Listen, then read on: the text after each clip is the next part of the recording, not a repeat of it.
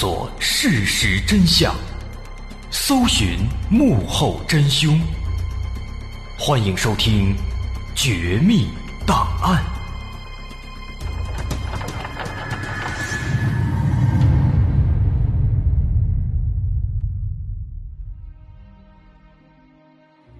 还原事实，探索真相。欢迎来到我们今天的《绝密档案》，我是大碗。一提到恐怖片，咱们首先想到的应该都是日本的恐怖片，而一提到日本的恐怖片呢，咱们首先想到的肯定是《咒怨》和《午夜凶铃》，尤其是这个《午夜凶铃》，一经上映就引得很多导演竞相模仿，但从来无法超越。而提到《午夜凶铃》呢，我们首先想到的肯定是主人公叫贞子。这贞子可以说是我们的童年噩梦了。那其实很多人呢，可能已经忘了，在《午夜凶铃》当中啊，除了这个可怕的贞子，还有那么一位角色也很经典，就是贞子的母亲，叫山村志金子。在电影当中，这个山村志金子，她也不是等闲之辈。他呢能看到很多正常人看不到的东西，甚至还会预言未来发生的事情。但他最后的结局非常惨，因为没有人相信他，甚至诋毁他，他只能痛苦的自杀了。那么对于这些人物，很多人可能并不知道，其实这些角色，他并非是导演和编剧随意的编出来的，而是确有其人，他们都有原型。这个山村志金子，她的原型是出生在日本明治时期的一个女人，叫玉传千鹤子。而且我们要说的是，不仅仅是贞子的母亲，贞子本人也是有迹可循的。贞子的原型叫做长尾玉子，她跟电影里的志金子一样，也有着能够看穿一切的超能力，叫透视能力。那么这两个人物是怎么回事呢？他们之间有没有联系呢？他们的出现对日本那边的对人体科学、对超心理学的研究又起到了什么样的作用呢？今天咱们来说一说。咱们的第一位主人公玉传千鹤子，她出生在一八八六年的七月十七号，诞生在日本熊本县的一个医生世家，是家里的二女儿。千鹤子从他的家境来看，可以说是很幸运的。医生这个职业在日本是非常吃香的，所以生活在一个医生世家是很幸福的，家庭条件好，而且呢受人尊敬。但对千鹤子本人来说，她也是不幸的。为什么？她天生就有一些生理缺陷，她的左耳朵几乎听不到声音，可以说是半个聋子。那跟别人交流就非常的困难了。所以说，很少有人愿意跟他玩那么，身体上这样的缺陷引来小伙伴们的歧视，渐渐的让他逐渐的悲观了。他变得沉默寡言，很少说话。但相对的，我们都知道，视力上有障碍的，往往听力上很发达；而听力上有缺陷的，往往他会有超乎常人的感知能力，而且他的情感。也更加的细腻。那么，随着年龄增长，父母开始为千鹤子的婚姻大事担忧。后来，经人介绍，在千鹤子二十二岁的时候，把她嫁给了一名陆军中尉。这在当时来看，算是一门不错的婚姻了。一边是医生家庭，一边是军人家庭，门当户对。但是遗憾的是，不久之后，这段婚姻就宣告结束了。为什么呢？当时发生了一件这样的事情：说千鹤子在结婚之后没多久，她的丈夫就奔赴沙场了，留下她和公婆三个人一起生活。那么有一天，这个千鹤子的公公，他发现自己钱包里有五十日元不见了，于是公公婆婆就开始到处找，但这五十日元好像就人间蒸发了一样，找了半天没找着。那千鹤子听到这件事情之后啊，他很热心啊，他就走到这个院子里帮忙找，在院子里转了一圈，环顾扫视了一周，然后呢，就对公婆说：“说那五十日元啊，在家里那个佛龛里边放着呢。”他公公跑过去一看，果然在那儿呢，一模一样，五十日元。这钱找着了，开心归开心，但这公婆俩人也非常吃惊。他们心想：千鹤子为什么会知道这钱在那儿呢？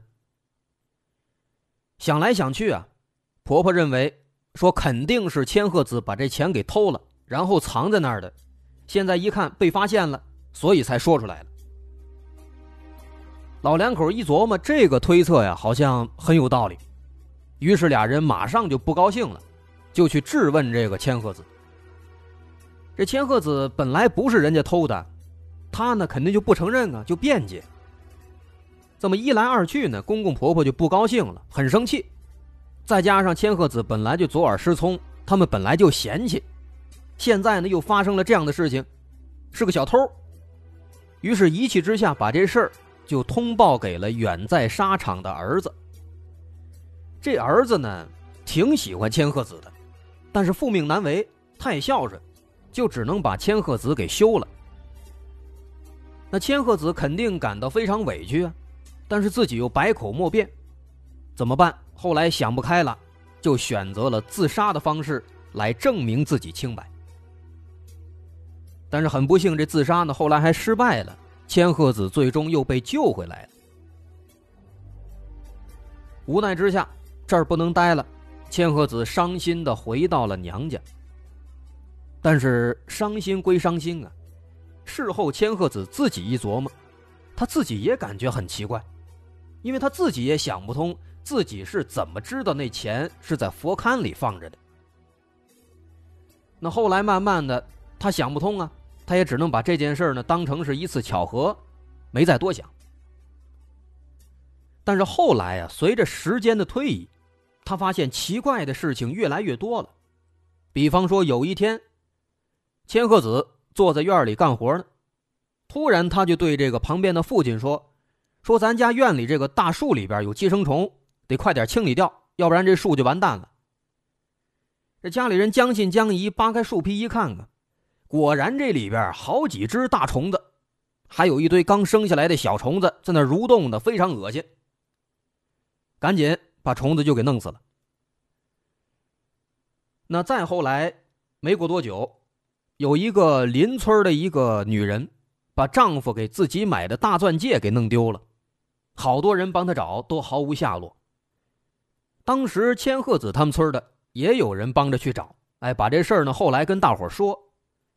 那千鹤子听说这事儿之后啊，他就跟人说，说这个戒指啊，在离海滩不远的一个大石头下面，在那儿呢。那后来这个丢戒指的女人跑过去一看。哎，果然发现这戒指在那大石头下边呢。你这个总不能说是千鹤子偷的吧？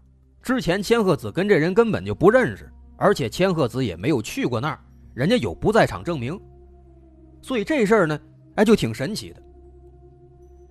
那再后来说，他真正的这个能力被大伙知道，他自己也明确的感觉到自己确实有这种超能力，是什么时候呢？说后来啊。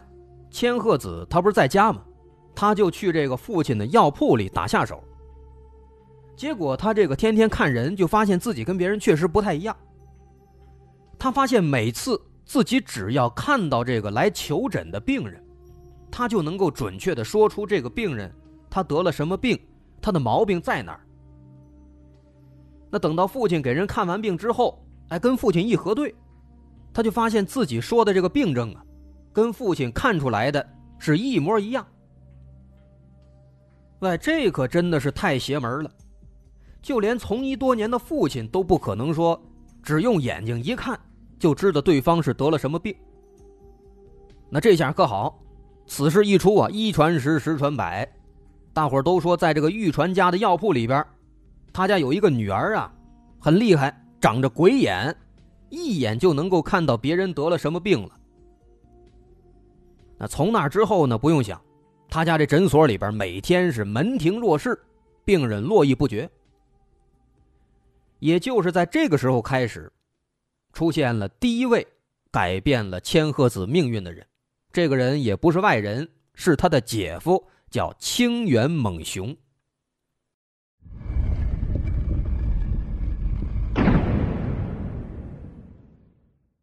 要说这个清源猛雄，他也不是一般人说那个时期啊，日本那边特别流行催眠术，哎，都说这属于是所谓的超心理学，大伙非常感兴趣，都研究。这个清源猛雄。他也喜欢这个，他研究了很长时间。你别说，确实呢，后来还小有所成。他自己专门钻研出了一套独门秘籍，可以让人快速的进入催眠状态。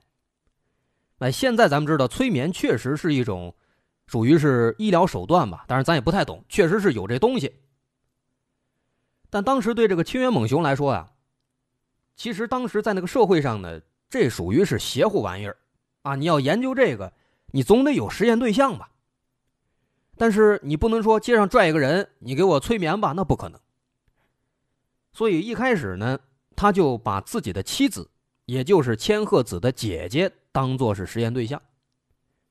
但是渐渐的呢，随着他这个催眠技术成熟，他到了瓶颈期了。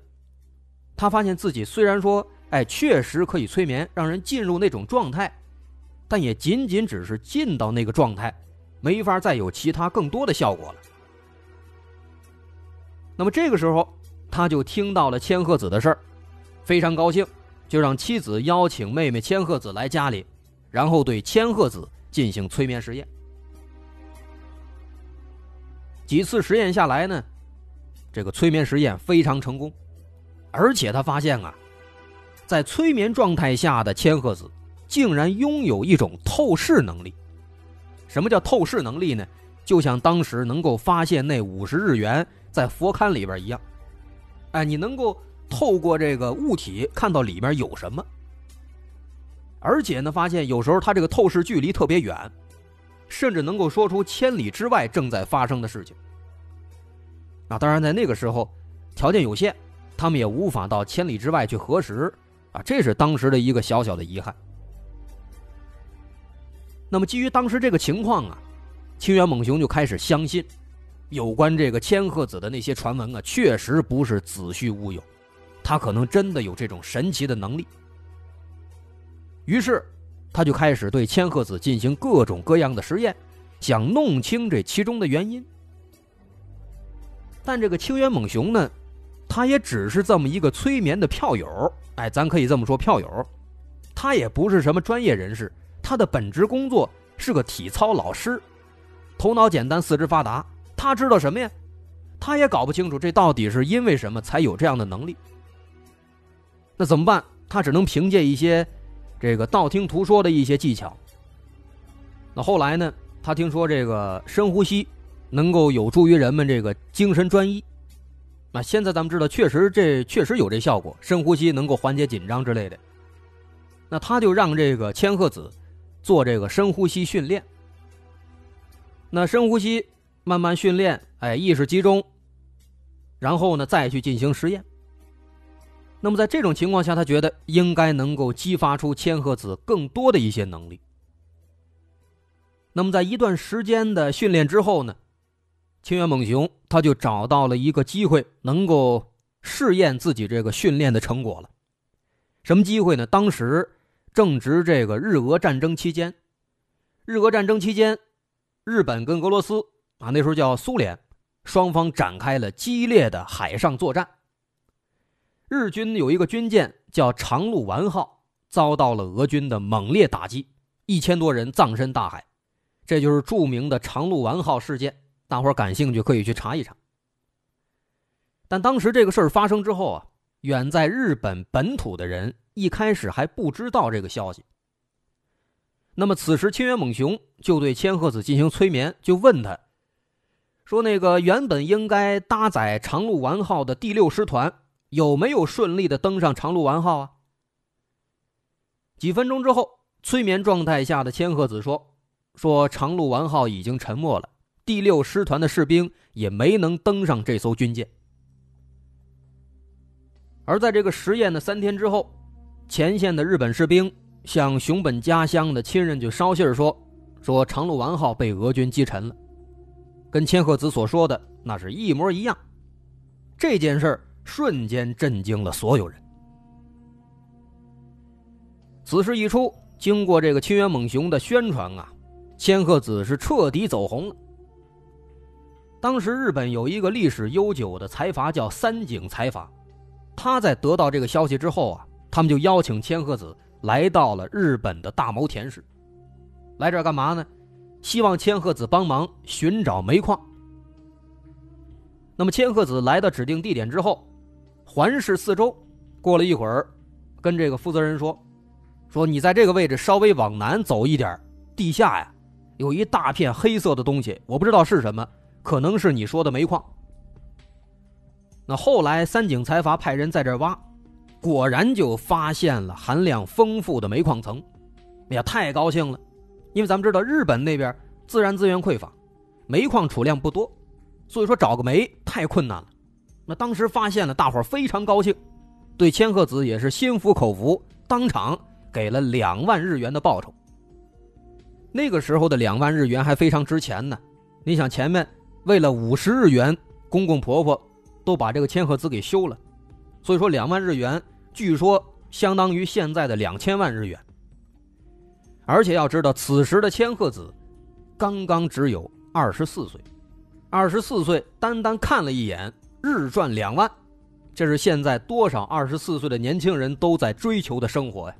千鹤子人家办到了。